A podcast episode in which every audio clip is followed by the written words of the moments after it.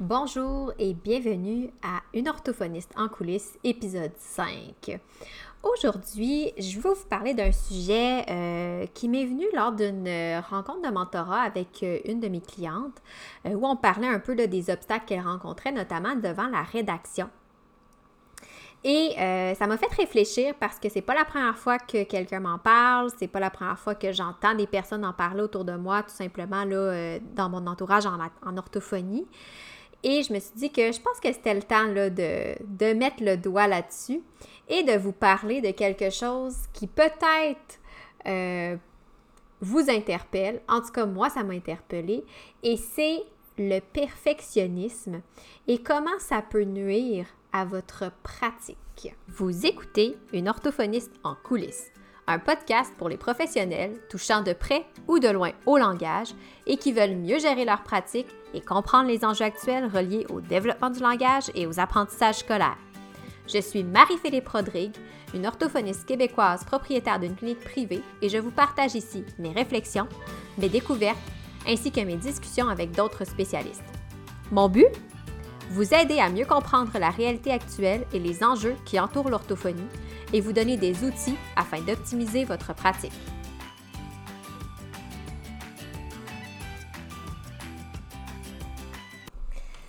Le perfectionnisme. En fait, euh, sais, c'est pas mauvais le perfectionnisme. En fait, ça peut être bon comme ça peut être mauvais. Hein. C'est comme n'importe quoi. Euh, ça dépend toujours avec quelle intensité on, on l'utilise ou on, le pratique. Euh, pour ma part, en fait, c'est quelque chose que j'ai remarqué depuis déjà un moment, puis euh, autour de moi, je vous dirais, puis même chez moi, j'ai travaillé dernièrement, dans la dernière année, beaucoup euh, sur mon, perfectionnisme en matière euh, d'orthophoniste. Et j'ai vu une belle différence dans ma pratique.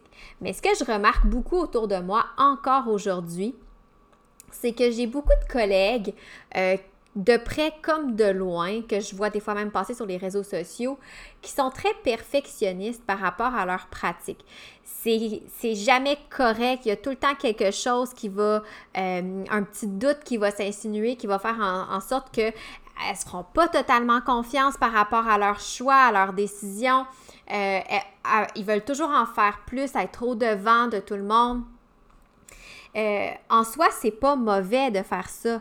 Par contre, ça devient mauvais quand ça fait en sorte que ben, tu prends du retard, que ce soit sur ta gestion de, de paperasse, sur ta rédaction, euh, sur tes suivis clients. Donc là, ben, ça fait un peu comme un, un. Ça, ça devient aussi mauvais quand ça crée de l'anxiété. Il y a plusieurs orthophonistes autour de moi qui vivent avec de l'anxiété parce que justement, par rapport à leur métier, parce que pour elle, euh, c'est une très grande pression que de jamais être certaine puis de devoir, de, devoir se faire confiance, mais jusqu'à quel point d'avoir peur de se tromper, euh, d'avoir peur de se faire reprocher quelque chose ou des choses, tu sais, peu importe, là, ça peut aller assez loin, là, les inquiétudes reliées au perfectionnisme. Donc, de vouloir en faire plus, de vouloir aider, de vouloir aller au-delà des gens il n'y en a pas de problème. Par contre, ça devient problématique au moment où, ben là, ça nous crée du stress, ça nous crée de l'anxiété. Euh, j'ai connu même des orthophonistes qui ont carrément changé de domaine, carrément changé de métier euh, parce que les exigences du milieu, selon ce qu'elle disait, étaient telles que ça, c'était juste plus vivable. Par contre, si c'était vraiment les exigences du milieu, par exemple, ben, il n'y en aurait plus d'orthophonistes dans ce milieu-là, alors que ce n'est pas le cas.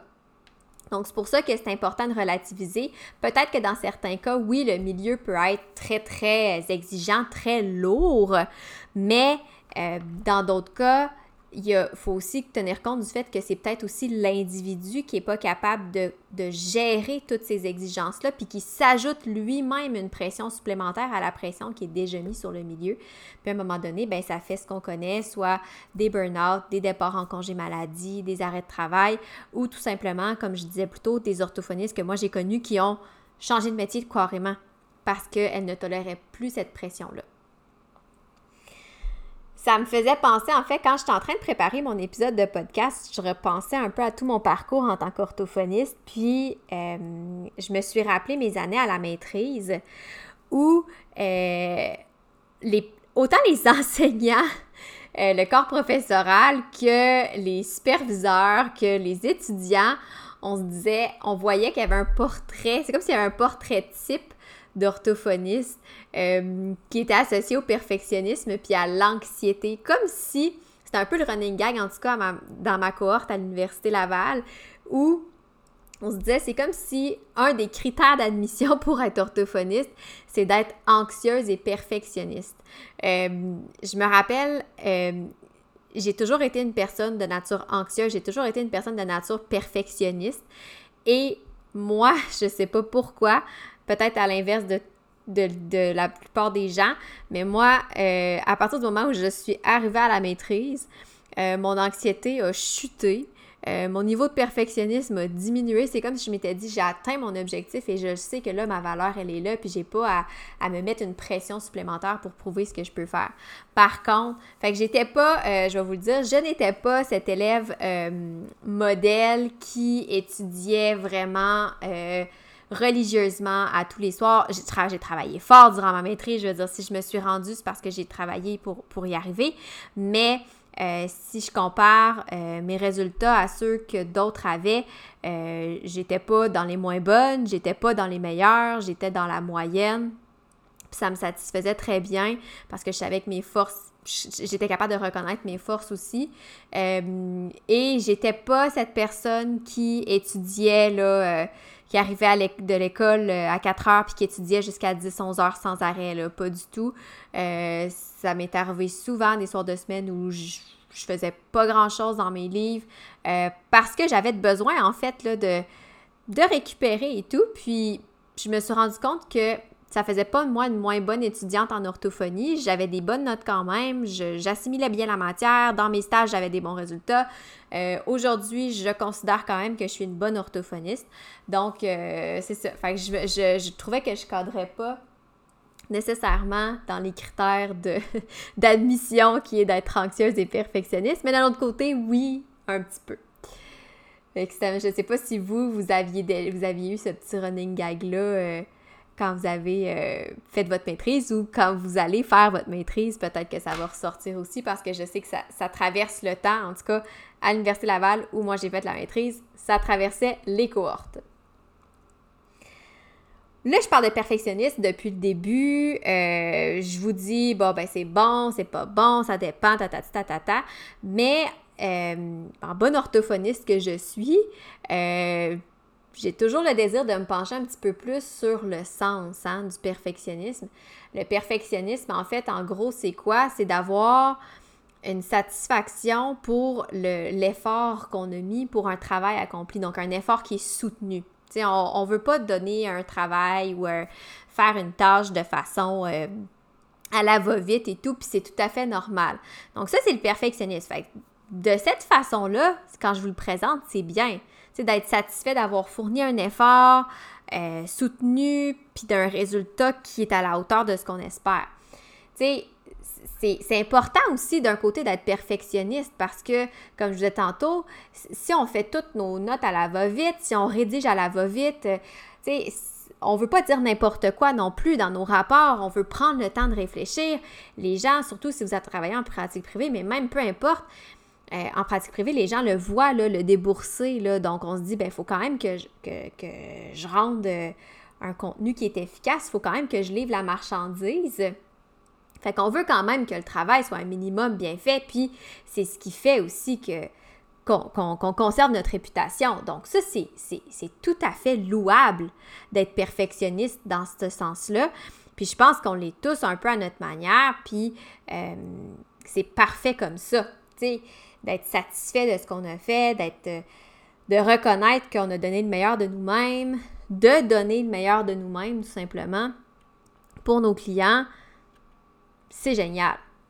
Là où ça devient nuisible pour votre pratique, et c'est ce que moi je remarque beaucoup dans les séances de mentorat que je fais, c'est qu'à un moment donné, la, ligne est mince entre je, donne le meilleur de moi-même, euh, mon travail est bien fait, je suis satisfaite, et j'aurais pu en faire plus. Euh, ah, il y a des. C'est pas tout à fait à la hauteur de mes attentes, c'est pas à mon goût. Euh, je suis pas certaine de ce que j'ai fait. Là, ici, on vient de basculer dans le côté nuisible du perfectionnisme. Moi, ce que j'aime appeler, c'est un peu comme le, défaut de la qualité. Donc, on vient de basculer de l'autre côté et c'est quand on est dans cette vision-là, dans cette attitude-là de perfectionnisme, qu'on vient euh, vraiment nuire à notre pratique et se nuire soi-même dans notre pratique. Tu sais, c'est pour certains, ça peut même en devenir pathologique. Je parlais plutôt des, arrêts de travail et tout. Euh, j'ai entendu récemment une histoire euh, qui m'a quand même, ben pas ébranlé, mais qui m'a quand même questionné. Je discutais avec une orthophoniste euh, qui, qui, est elle aussi dans le secteur privé, qui avait travaillé dans le milieu scolaire par le passé. Puis, elle, elle voulait travailler au privé. Fait qu'elle allait essayer le scolaire, puis ça lui convenait pas, mais elle, me disait que elle, voyait tellement de ses collègues orthophonistes au scolaire qui euh, arrivaient aux, réunions d'équipe en crise de larmes, euh, effondrées, parce que, par exemple, euh, elles avaient un contrat de quatre jours par semaine, mais qu'elles en prenaient tellement, qu'elles voulaient tellement en faire, que finalement, elles se ramassaient à faire un cinq jours par semaine, puis là, pour elles, c'était trop. tu sais, je connais pas le contexte, mais possiblement que oui, peut-être que, comme je vous disais plus tôt, il y a peut-être le milieu qui met une certaine pression, mais c'est sûr que ces personnes-là se sont ajoutées une pression supplémentaire aussi qui a fait en sorte que là, c'était trop, puis elles ont croulé sous la pression, pour ne pas faire de mauvais jeu de mots. Donc, tu des exemples qu'on pourrait voir que le, le, perfectionnisme, ça devient nuisible. Par exemple, mettre des heures à écrire un rapport euh, parce que on sait pas on, on, pas comment formuler nos phrases, on veut que ce soit le plus clair possible, on va changer nos mots, nos termes. On, on joue avec des détails que les gens ne remarqueront probablement même pas, euh, puis qui viennent nous stresser énormément pour deux raisons premièrement, ça nous prend du temps, fait qu'on voit tout le temps que ça nous gruge et qui fait qu'on peut pas faire autre chose. Fait qu'on prend du retard ailleurs. Et qui viennent nous stresser parce qu'on n'est jamais satisfait, donc on pourrait passer un nombre d'heures infini, puis ça serait jamais assez. C'est ça, c'est quelque chose que j'ai beaucoup, souvent travaillé avec des personnes que je mentorais, que je mentorais, pardon, qui me disaient mais mes rapports, ça, me prend un temps fou parce que je vais rechercher une formulation de phrase que j'ai pris d'un rapport, d'un autre rapport, que moi j'avais déjà écrit. Je dis, ah oui, ça c'est bon. Mais faire tout ça, c'est très long, là. Fait que, tu sais, dites-vous, puis moi, ce que je dis tout le temps à ces personnes-là, c'est, mais t'es allé rechercher des phrases que tu avais déjà écrites dans un autre rapport que là, tu trouves bonnes? Au moment où tu les as écrites, ces phrases-là, tu les trouvais comment? Ah, ben, c'était dur, c'était dur. Donc, là, ce que je comprends, c'est que si tu écrivais une nouvelle phrase, possiblement que le rapport suivant, tu retournerais voir cette phrase-là qu'en ce moment tu trouves pas bonne, puis tu t'en inspirerais. Donc, c'est quand même, des fois, c'est un peu paradoxal. Euh, des, combien d'orthophonistes vont hésiter à se positionner dans une conclusion? Ça peut arriver, là, des fois, là, c'est normal, effectivement. Tu sais, c'est normal de dire j'ai pas assez d'informations pour si j'aurais besoin de plus que ça. Euh, mais des fois, le portrait est clair. Euh, moi, ça m'est arrivé aussi de me questionner parce que, par exemple, euh, je recevais un rapport, le neuropsychologue avait écrit quelque chose puis, en lien avec le langage, puis moi, j'analysais mes affaires, puis ça ne concordait pas du tout. Là, effectivement, c'est, là, c'est important d'être perfectionniste puis de se questionner pour dire, attends un peu, là, est-ce que ça marche, qu'est-ce que je fais, est-ce que qu'est-ce que je dis, est-ce que je, suis conséquente dans mes paroles, dans mes, mon analyse, dans ma réflexion? Mais par contre, des fois, c'est même pas une question de euh, de conclusion, mais c'est de dire, là, je sais pas, est-ce que je mets tel degré, est-ce que je mets ça, est-ce que, est que je l'écris de telle façon, de telle façon, parce que je veux pas choquer le parent. Des fois, on a des parents qui viennent consulter en orthophonie parce qu'ils espèrent se faire dire que l'enfant est correct, puis finalement, quand on analyse ça, on dit, oups, non, on a le portrait inverse. Euh, quand c'est quand, quand l'inverse, c'est-à-dire que l'enfant tout est beau, ben c'est quand même toujours le fun. Mais il euh, y en a qui vont hésiter des fois à mettre que tout est beau parce qu'ils disent tu passes à côté de quelque tu à côté de quelque chose moi là. Donc sais des fois on hésite à se dire OK, là j'ai fait vraiment le tour de mon analyse, euh, je m'enligne vraiment pour cette conclusion là parce que on a peur de mettre la conclusion parce qu'on se dit je suis en train d'apposer une étiquette à un enfant. Euh, je peux, je peux me tromper, surtout chez les jeunes en bas âge, il y a tellement de variables. Euh, combien de fois j'ai vu des, moi je vois les plus vieux, combien de fois j'ai vu des rapports qui, vers 3, 4, 5 ans, euh, concluaient à un trouble du spectre de l'autisme, puis là, en vieillissant, oups, les, les données changeaient, les conclusions changeaient. Ça fait partie aussi de ça, la conclusion tu sais, je dis pas que je veux que vous vous trompiez, là, puis je veux pas que vous réfléchissiez pas. C'est important de se positionner puis de se réfléchir, de, réfléchir pour pouvoir mettre la bonne chose puis être le plus juste et euh, vrai possible. Par contre, des fois, la ligne peut être mince puis on se dit, OK, non, je, je, me, je me plonge à l'eau, je me jette parce que je suis convaincue que c'est ça. L'exemple le plus classique qui me vient en tête, c'est souvent, des fois, on va se dire, je me mouillerai pas, je vais mettre juste une hypothèse, alors que tous les indices, que ce soit la, fréquence d'intervention, que ce soit le, background du client, nous portent à croire que c'est peut-être pas une hypothèse, mais que ça pourrait effectivement être un trouble. Donc, des fois, comme je vous dis, je dis pas de mettre n'importe quoi, puis de pas réfléchir. C'est important, puis c'est important de prendre du temps pour le faire. Par contre, euh, là où ça devient néfaste, c'est quand vous le faites, puis là, vous vous questionnez, vous dites, OK, j'ai mis ça, mais je suis vraiment certaine, c'est ça.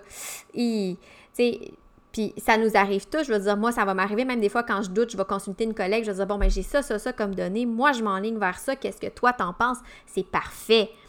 Mais une fois qu'on le fait, de revenir tout le temps, ruminer et revenir là-dessus, là, c'est là que ça devient plus problématique, plus lourd. Ce qui arrive aussi, euh, puis j'en ai parlé un petit peu, c'est que là où ça devient nuisible beaucoup, c'est que être perfectionniste à l'extrême, donc quand je parle du côté plus pathologique, ben, je dis pathologique, nuisible, disons néfaste, ben ça fait qu'on va prendre du retard dans toutes nos tâches. Donc, par exemple, le temps que j'ai mis à rédiger un rapport ou à rédiger un bilan, fait que j'ai pas rédigé mes notes de thérapie, puis là, à un moment donné, ça s'accumule, ça s'accumule, mais ça, ça en est une pression supplémentaire parce qu'on se dit « Oh mon Dieu, j'ai mon rapport à finir, mais là, j'en ai un autre qui s'en vient, que là, je suis en retard, puis là, j'ai cette note-là que j'ai pas faite, puis je me rappelle plus, puis faut que je rappelle le parent, faut que je fasse un suivi, euh, puis ça, c'est sans compter toutes les tâches connexes des reçus, de la comptabilité et tout, surtout si vous gérez votre clinique ou votre pratique vous-même. Euh, il y, a plein d'autres tâches qui s'ajoutent autre que seulement que la gestion du dossier client. Donc, euh, on prend du retard parce qu'on veut éviter ces... Puis des fois, on prend du retard sur nos autres tâches, mais on peut prendre du retard aussi sur les tâches qui nous stressent. Pourquoi? Je sais pas pour vous, là, mais moi, personnellement, une situation qui me stresse, j'ai pas vraiment le goût de, foncer dedans tête baissée. Tu je vais plus tendance à, l'éviter. Ben, c'est la même chose. J'ai beaucoup de personnes en mentorat qui vont me dire, ben, tu sais, moi, là, je, redoute les moments de rédiger mes rapports parce que je sais que ça va être long, je sais que ça va me stresser, je sais que je vais me questionner. Fait que je, trouve ça dur de me mettre dedans parce que je dois faire face à tout ça. Fait que non seulement on prend du retard sur nos autres tâches, mais on prend du retard sur ces tâches-là ciblées en tant que tel parce que on veut pas les faire. Donc, c'est sûr que euh, ça aussi, c'est pas le fun. Fait qu'on se retrouve, si on fait ça, ben on se retrouve des fois, euh, tu sais, combien de personnes ont, laissé traîner des rapports pendant quatre semaines, cinq semaines, six semaines? Des rapports qui n'ont pas fait, puis finalement, à un moment donné, il faut bien que tu le fasses, puis tu te retrouves dans ta roue de dire « Ah, j'aurais dû le faire, je me sens coupable, je mets du temps, parce que de un, je me rappelle plus exactement, c'est plus frais dans ma mémoire, ça me prend du temps de replonger là-dedans, fait que mes données sont moins claires, fait que là, je doute plus, fait que vous comprenez un peu le principe? Ça arrive.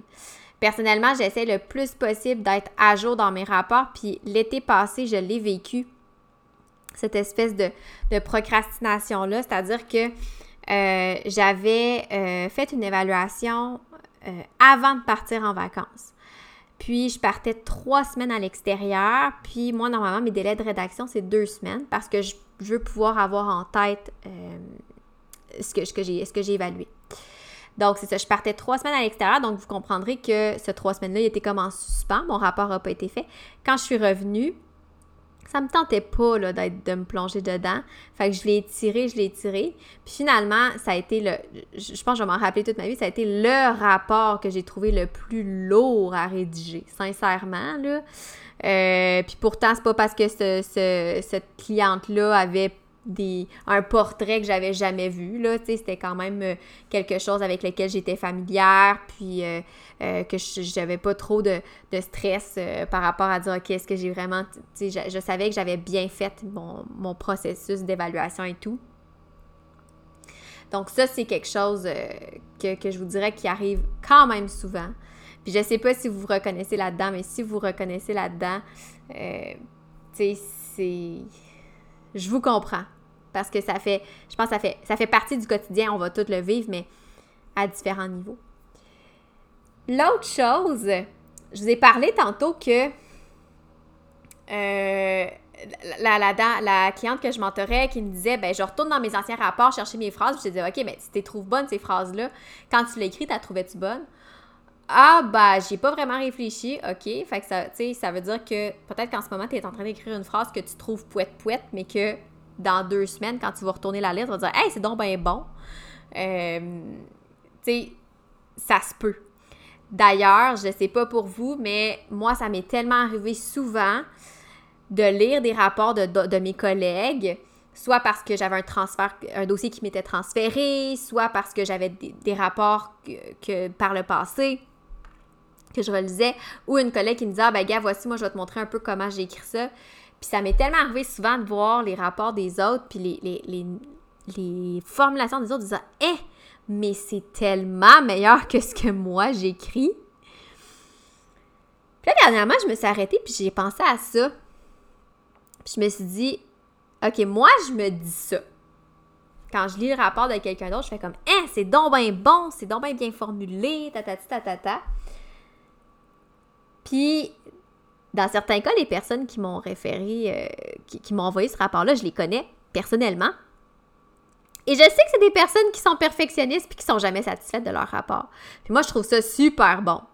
Tu sais, euh, fait que je me dis, ben c'est peut-être le cas pour moi aussi, hein, pour eux aussi, c'est-à-dire que moi, mon rapport, je le trouverais peut-être bobof, boboche, puis eux, je leur transfère, puis ils font comme, eh, mais c'est bon, j'ai commencé, j'ai pas pensé à écrire dans, à rédiger ça de cette façon-là, puis tatati, tatata. Fait que, tu sais, ça va dans les deux sens, là. Moi, je pourrais être, ne pas être satisfaite de ce que j'ai fait, mais finalement, le client est satisfait, euh, les autres professionnels sont satisfaits, puis à la, limite, je peux peut-être même épater la galerie, puis pourtant, moi, je me suis tapé sa tête, tu sais. Parce qu'en tout cas, moi, c'est ce que je vois. C'est rare que je reçois un rapport d'une professionnelle, puis je fais comme, eh, c'est bien pas bon, tu sais en fait, ça m'est jamais arrivé. de dire qu'un rapport d'un professionnel est pas bon. De toute façon, je suis qui pour juger que c'est bon ou pas, tu sais? Euh, à moins qu'il empiète, à moins que la personne empiète sur son rôle qui n'est pas avec l'orthophonie, ben là, je peux peut-être euh, me permettre un petit peu plus de dire, oups, c'est un petit peu, la personne déborde de, son champ de compétences, mais mettons une collègue orthophoniste qui m'envoie un rapport d'orthophonie, si toute l'information est là, je l'ai bien compris, euh, le 3, tu sais, la majorité du temps, en fait, 100% du temps, je vais dire, ah, ok, c'est vraiment bon, c'est clair, puis ça fait la job, là, moi, j'ai rien à redire. Parce que l'important, c'est de comprendre le message. Donc, euh, tu sais, c'est le fun à voir aussi de, cette, de cet angle-là. Moi, c'est ce qui m'a aidé beaucoup. Puis des fois, je, je, je le vivais comme en direct, par exemple, une de mes collègues me demandait Hey, j'ai telle, telle affaire, je sais pas comment le dire. Puis là, je sortais une phrase sans me concentrer. Puis Ah, c'est exactement le genre de phrase que je voulais. Ah, ok, cool. Super, ça me fait plaisir de t'avoir aidé. Puis même chose, moi aussi, tu sais, je pouvais le demander à mes collègues, puis ils me sortaient une phrase, je fais Eh, c'est ça que je voulais dire. Parfait. Fait que comme quoi, tu sais, de se questionner, puis de ruminer, puis de réviser, puis de reformuler tout le temps, tout le temps, tout le temps, c'est peut-être pas nécessairement la meilleure option. Tu sais, dans les faits, quand on s'arrête à ça, pour notre pratique, puis je pense que c'est important. Moi, c'est en tout cas, c'est des trucs euh, qui m'ont beaucoup aidé euh, à, avoir, euh, à rédiger de manière plus efficace. Mais dans les faits, en fait, qu'est-ce qu'on veut? Qu'est-ce qu'on attend de nous en tant que professionnels? On a un ordre. On a la chance d'avoir un ordre qui nous encadre, qui nous donne des balises. Fait qu'on a déjà là pas ce stress-là à se dire, ouais, qu'est-ce qu'on veut de moi? Parce que on peut donner des balises qui sont uniformes d'une personne à l'autre. Euh, ben dans les faits, ce qu'on veut, c'est qu'on s'attend à ce que euh, dans nos rapports, dans nos comptes rendus, dans nos bilans, euh, peu importe la façon dont c'est organisé là, sur le papier, il y a certaines informations de base. Maintenant, après ça, c'est libre à nous de, de, les formuler ou de les organiser soit sous forme de tableau, sous forme de point form, de texte suivi, peu importe. L'important, c'est que les informations de base s'y trouvent, puis on a la chance d'avoir un ordre qui nous dit qu'est-ce qu'on devrait mettre dans notre rapport, dans nos bilans, dans nos notes de thérapie. Donc ça, c'est génial. L'autre chose que je me dis aussi, puis qui m'a beaucoup aidé, moi, à diminuer mon, mon perfectionnisme, c'est que l'important, c'est que je sois comprise dans mes propos, dans ce que j'ai écrit. Et là, faut penser à qui s'adressent nos écrits, nos bilans, nos rapports. Le plus souvent, à qui on s'adresse? On s'adresse aux parents, on s'adresse aux clients. Principalement, en fait, c'est les principaux intéressés. Oui, il y a des professionnels, mais les principaux intéressés à qui on s'adresse et à qui on doit être clair, c'est le client et ses parents s'il y a lieu. Puis souvent, ces personnes-là, ce ne sont pas des professionnels du milieu. Fait que quand on arrive avec nos belles phrases toutes faites avec euh, des termes techniques qui sont super beaux ça, ça fait beau là. Ben des fois c'est quasiment pire parce que pour eux c'est pas clair, ils comprennent pas. Fait que moi, de, faire mon quand je fais mes, mes, comptes rendus, quand je fais mes écrits, mes rapports et tout, j'ai appris depuis un an à me dire à qui je m'adresse, qui je veux qu'il soit capable de lire. Mais je veux que si je le présente à la mère, elle soit capable d'expliquer au père ou à l'enseignante. Si je le présente je veux qu'il soit capable d'en parler à ses amis, de l'expliquer à ses parents de façon simple. Ce que ça veut dire, c'est que je ne m'enfargerai pas dans les fleurs du tapis pour mes, formulations. Je vais y aller au plus simple. Et quand on y va au plus simple, c'est là qu'on se rend compte que le perfectionnisme, il prend un peu le bord parce que, ben non, la phrase, c'est pas la phrase la plus littéraire au monde. Puis c'est pas digne d'un article scientifique. Mais ça a le mérite d'être clair puis de dire ce que ça a à dire. Donc, on peut juste être satisfait. Est-ce que ma phrase est claire? Est-ce qu'elle est bien comprise? Est-ce qu'elle est bien comprise? Oui, parfait. Ça, ça m'a vraiment beaucoup aidé à diminuer l'espèce de stress de dire ben là ma phrase est pas assez belle je pourrais me faire juger non non non je me je me ferai juger parce que c'est peut-être trop familier comme langage sauf que pour moi si la le principal concerné par le rapport ne peut même pas comprendre l'information qui est mentionnée c'est beaucoup plus en tout cas pour moi euh, ça pèse beaucoup plus lourd dans la balance que si une orthophoniste dit ben moi j'aurais pas écrit ça comme ça par exemple parce qu'on a toute notre façon d'écrire aussi hein, on s'entend L'autre chose aussi qui m'aide à, mieux gérer mon perfectionnisme, puis en fait, quand il pense, c'est vraiment ce qui est attendu de nous. Surtout, je parle, tu sais, j'ai parlé plutôt des fameuses conclusions. Des fois, on hésite. En fait, c'est. faut juste que je sois capable de justifier ma réflexion, tu sais. Il y a autant de points de vue dans la vie qu'il y a d'individus. Je dis pas que euh, si moi je me positionne pour un trouble développemental du langage chez un jeune, puis que l'autre personne se positionne pour un trouble spécifique du langage écrit, là on a peut-être un problème, tu sais. Mais ce que je veux dire, c'est que, mettons que moi je me positionne pour un trouble du langage, un trouble développemental du langage dans ma conclusion. Est-ce que je suis capable d'appuyer et de justifier ça? Avec mes observations puis mes analyses? Si oui, alors, je vois pas pourquoi je stresserais. Je vois pas pourquoi je, je me je me questionnerais. Je vois pas pourquoi je me remettrais en question ou je me remettrais en doute. C'est bon de douter quand il y a des nouvelles informations qu'on n'avait peut-être pas euh, considérées ou qu'on n'avait pas en, en, banque. Mais mettons par rapport au portrait qu'on a, si je suis capable d'utiliser les éléments du portrait que j'ai pour justifier ma réflexion, pour justifier ce qui m'a amené vers ma conclusion, ben alors, elle, est légitime. Après, peut-être qu'avec l'évolution, peut-être qu'avec des ajouts au portrait qu'on n'avait pas au moment de la rédaction du rapport ou du bilan, donc au moment où on a pris cette photo-là, on pourra revoir notre conclusion, remettre peut-être le doute, mais toujours à la lumière de ces éléments-là qui nourrissent notre réflexion. Fait que ça, c'est quelque chose qui aide aussi pour le perfectionnisme. Euh, à réduire un peu cette espèce de stress de dire je me lance, là, je me plonge, je, fais-tu vraiment ça? Ben oui, je suis capable de justifier. Puis j'ai ça, ça, ça pour l'appuyer.